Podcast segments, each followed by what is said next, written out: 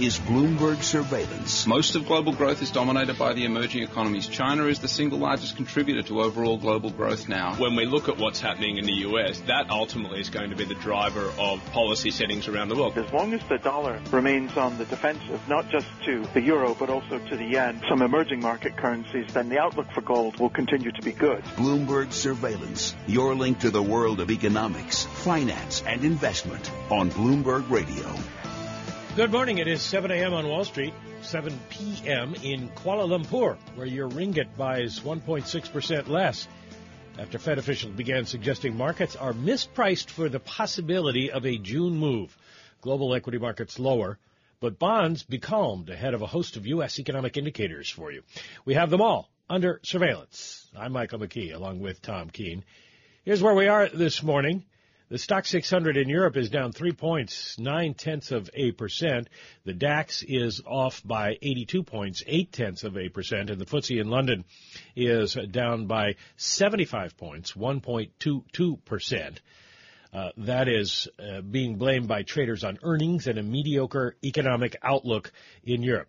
In the U S, futures off by fourteen points, seven-tenths. Dow E-mini futures one hundred two points lower, six-tenths.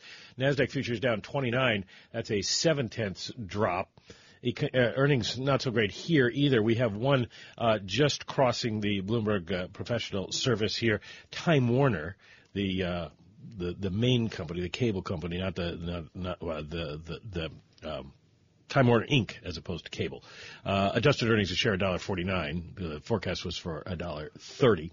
Uh, we will know more about the economy at eight fifteen and eight thirty.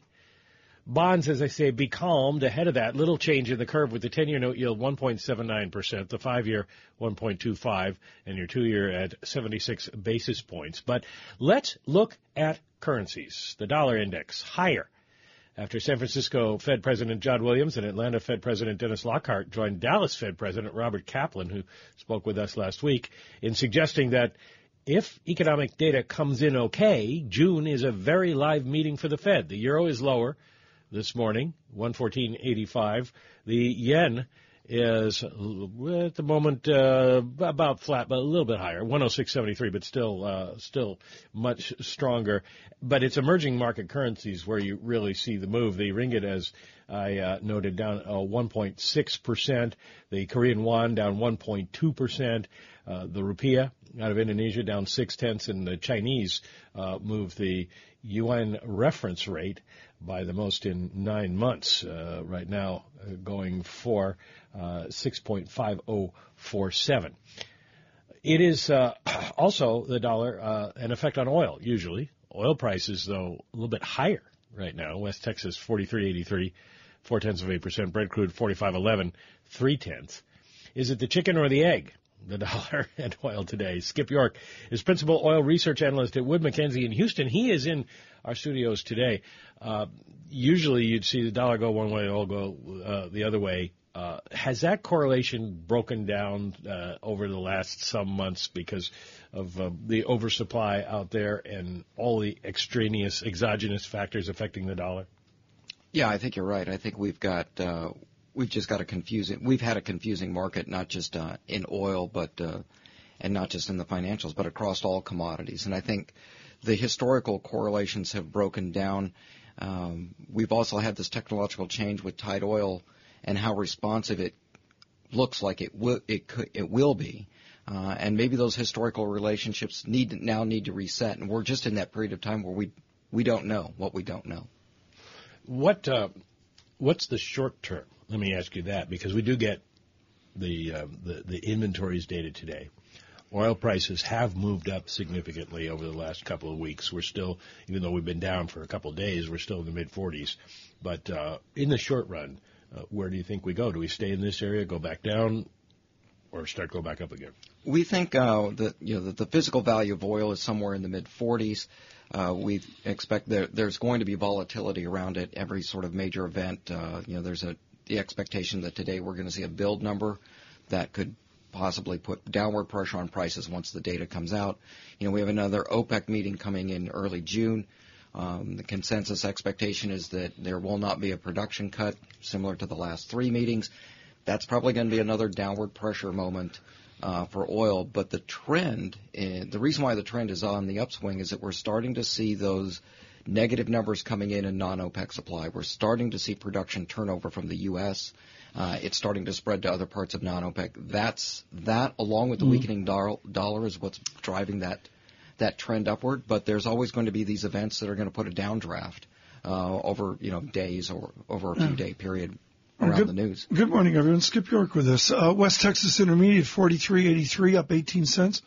Brent crude forty-five thirteen, up sixteen cents. Bloomberg Surveillance this morning, brought to you by Invesco. Invesco believes it's time to bench the benchmarks, to consider active management and factor-based strategies. Find out more at Invesco.com slash high conviction. One of the great things, uh, Skip York, about Wood Mackenzie is you actually spend a lot of time uh, asking what are people actually doing, not what they're talking about. What is the doing of the oil business in America right now? I, I think the doing right now is that it is still down in that uh, hunker down phase. It was sort of, uh, you know, adapt. Uh, now we were in an adaptive phase in twenty fifteen. I think we're now in that survival phase. And uh, the, the people who make it to the other side are going to be looking for the growth phase when we get probably in late sixteen into twenty seventeen. So what are they doing right now? They're they're starting to ask themselves, they're starting to think about what they do when oil prices allow them to reposition. And the concern that the producers have is, you know, oil prices get to get to a point where this well is economic, um, but am I going to am I going to have the financial ability to drill the well? Uh, does my balance sheet su- support a stronger drilling program? And then, can I actually get the work done? We increasingly hear fears about uh, yeah. the oil field services not being able to, to deliver. At one measure of the bounce back, Michael McKee, Exxon down thirty-one percent uh, from two thousand fourteen peaks and up twenty-three percent off that bottom. Got to press the red button. Uh, let me give you an even uh, more current one here. Noble uh, Energy, um, they're an E and P company out with earnings. You're not going to be surprised to know that they uh, made uh, fifty-three cents a share, and the consensus was fifty-seven. But here's the headline that catches my eye. They're boosting their yearly production view. Uh, is this because prices are going up and we're going to see all these guys come back into the market and put price pr- pressure on prices again? I think the, uh, the the revisions we're seeing now is that, you know, you've got that inventory of drilled but uncompleted wells, and I think people are going to start tapping into those and, and, and bleeding that inventory back down to sort of historical norms. Uh, so those are relatively easy. You know, in a rising oil price environment, those are the easy barrels to go after because you've already sp- sunk a lot of the cost of the well. But once you've tapped that inventory, what do you do next? And that's sort of the that's sort of the pause. Well, how long that does may- that last? The, you know, this this tapping. Yeah, we think they can go into the inventories that it's, you know, it is about a twelve month, twelve to eighteen month period before to for them to bleed down those inventories. But there will always be a mix. They will not just do uncompleted wells. They'll be doing some new drilling and some uncompleted wells. And what we'll see is that the mix will change from completing un- the the inventory wells to drilling new wells. That's what we'll yeah. we'll see that shift over twenty seventeen. A question I haven't asked in all the uh, the emotion of the last two years, from one hundred dollars down to forty dollars, is the romance of deep sea oil, does it just not make sense anymore? I mean, is anybody out there drilling to find the mother lode? Well, exploration has, uh, you know, essentially collapsed. Uh, and most of the exploration activity that we were seeing in thirteen and fourteen was in the deep and the ultra-deep water.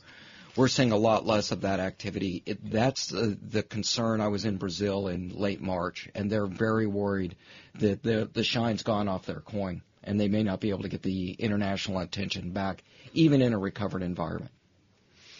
Interesting. Uh, it, it, nobody's putting money into it anymore. They're, they're cutting back so much at this point that um, in a, in a way, it doesn't this take the pressure off? off uh, the end of oil story and the and the shift over to, you know, alternative energy? Well, you know, with uh, lower oil prices in the last year, I mean, you really saw it in the hybrid market in the U S where, you know, hybrid auto sales uh, dropped off dramatically because, you know, gasoline prices had fallen a, a dollar a gallon. It is certainly harder for alternative energy to compete in a forty dollar world versus a one hundred dollar world. But as long as they keep making technological innovations, then their their competitiveness improves. So they're part of the mix. They'll be a growing part of the mix.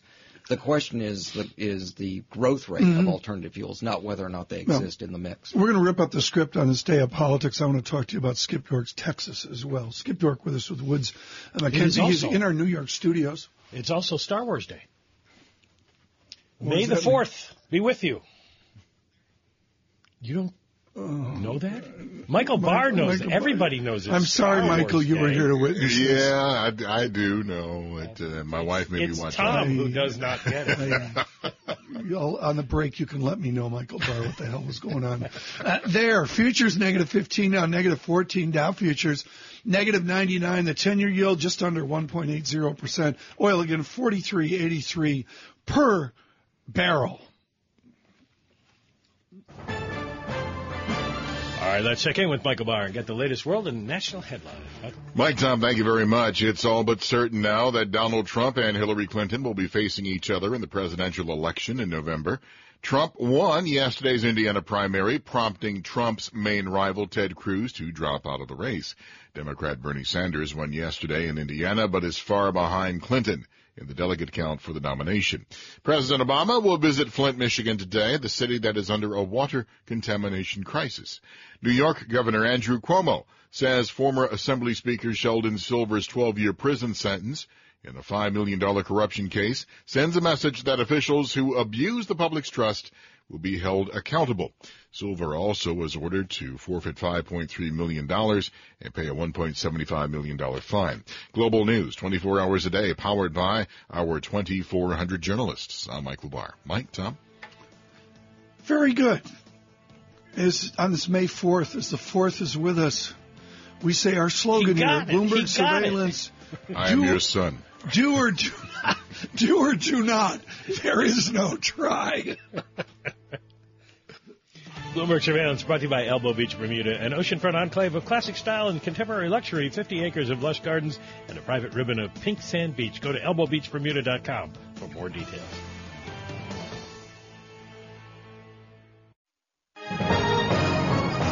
Global business news twenty-four hours a day at Bloomberg dot com, the Radio Plus mobile app, and on your radio. This is a Bloomberg Business Flash. And I'm Karen Moscow. This update is brought to you by National Realty. thirty percent returns on cash and rented real estate. Find them at N R I A dot net. Time Warner posting first quarter earnings that beat analyst estimates as higher ratings at the news network led to a surge in advertising sales. Priceline dot com also beat. Futures are lower this morning. S and P E-mini futures down twelve point five points. Dow E-mini futures down eighty-nine. NASDAQ E-mini futures down thirty. DAX in Germany's down eight tenths percent. The ten-year Treasury that'll change yield one point seven nine percent. NYMEX crude oil up half percent or twenty-one cents to forty-three eighty-six a barrel. COMEX gold down one point one percent or thirteen dollars and eighty cents to twelve seventy-eight an ounce. The euro one dollar fourteen ninety-three. The yen one oh six point seven three. That's a Bloomberg Business Flash. Tom and Mike. Uh, very good, Karen. Uh, thank you so much. Skip York with us, holding court on the tenth floor at five eight four seven San Felipe. Did I pronounce that correctly, Skip? San Felipe, yeah. San, San Felipe, Houston, Texas, seven seven zero five seven. What is the state of the great state of Texas? I mean, we have all of our stereotypes. Smash them for us. What is the state of Texas? Uh, I think the state of Texas is it's healthier than um, than it's ever been in any other price correction. I think the the state, and in Houston in particular, learned the lesson in nineteen eighty-six and diversified itself. So, you know, the the estimate is that um, Texas has lost seventy thousand oil uh, jobs in the last year, but it's growing jobs in the other part of the sector. So, um, mm. the mood in Houston is it's somber. It took a while for it to get there, but there's also a view that right. it's not the end of days. Well, is there? You're in the business. Is there a feeling that we have seen most of the job cuts from all these companies that we're going to see, or is there another big round coming? I, I think the feeling is is that the, the worst is past us. We're but it's it's a we're in a flat spot, so probably don't see a lot more job cuts cutting, but we also don't see jobs being added. That's kind of yeah, the mood in the in. In the, in, in Michael, the I bring this up because lower for longer is the phrase. Texas is not a lower for longer state. No. They, no. They want to get up and get going. Yeah. Uh, the other thing that I've uh, heard is oil prices are going back up. As you mentioned, we're going to open some of the wells that are there, but there, there, there was some comment to the effect that uh, companies that want to do that are going to have trouble finding workers because much the same as the construction industry discovered after the collapse of the housing market, all the people who get laid off go on and find other jobs and, and aren't willing to come back. Yeah, I, I was in Oklahoma City a few months ago, and one of the uh, executive, one of the C E Os of uh, one of the independents said the worst thing for the oil industry right now is five percent unemployment. And what he meant by that was that people go off and find other jobs, and they had these great anecdotes of keeping track of some of the better rig crew managers and captains and uh, calling up and just kind of saying, how are things going, and having them increasingly say, stop calling, because I found a job in Beaumont, Texas, working in a petrochemical plant, or I'm now a welder in uh, this other spot, and I'm just not going back to the volatility of the patch. So, you know, thanks yeah. for thanks for checking, but stop checking. We were, when we used to read, folks, this is long ago when uh, big companies had printed annual reports. Some of you may remember actually reading an Exxon or Mobil annual, a Texaco annual report. Um, when I look, Skip York, at the price that they assume, how has big oil's price changed after this debacle? Yeah, I think big oil was one of the one of the sectors in the upstream that never really kind of took the enthusiasm. It never went. I yeah, agree. I think they never thought it was one hundred dollars forever. Yeah. Um, but I think what they did do is they were on programs where drilling or development programs where they needed about seventy dollars a barrel to break even on cash flow. Um, which is, you know, far away from one hundred dollars a barrel. They're now paring themselves back. We think they're now down into the low fifties. Okay, but this morning at, at some tower in Houston or wherever, they're modeling two thousand nineteen, two thousand twenty. Are they even holding the meeting? Uh, well, they they are holding the meeting. They have to hold the meeting, right? If you're somebody like an, an Exxon or a Shell, uh tied oil isn't a big part of your portfolio. Exactly. It might be the growth part of the portfolio, but your portfolio is still driven by these longer lead projects. And you've got to be figuring out, I mean, what in the fall, late late last year, uh, we sat with a number of planning groups that said, you know, we've got to be, we've got projects that we know we need to sanction right now. What we're looking for is the price signal that tells us that three to five years out, it's the right decision to make it now. And so they are having those meetings. What they're trying to figure out is, you know, it's not the where is the price of oil today, but it's trying to figure out what that trajectory is. And then when do they time their sanctioning decision to match that trajectory? Well, let me ask you this. Uh, this is an, a, a problem the, the Gulf states went through thirty, forty years ago. Uh, what is what should the price be? They answered it by forming a cartel, OPEC, and set a price. What's likely to happen in the United States when we have this uh, ongoing issue of, you know, the price goes up and then everybody jumps in and then we get too much inventory and then the price goes down and you get this volatility? Is it going to work itself out where people generally agree on a, a stable price, or are we going to see volatility for years? I think, you know, tight oil might be the, the, the new driver of, of volatility. Uh, it, what, what you could see, what could be stabilizing or what could strip volatility out of that tight oil response is, you know, as the majors add more tight oil to their portfolios, which they do want to do, they will drill it as a portfolio, not on a well-by-well basis. So as they become a bigger part of the tight oil footprint, you may not see as dramatic a reaction in tight oil to a change in the oil price than you would have seen if it was just the independents that were in that, that space of the upstream. Where's where's oil in a year? It's a totally irresponsible question, but I'll go with it this morning. Where's oil in a year?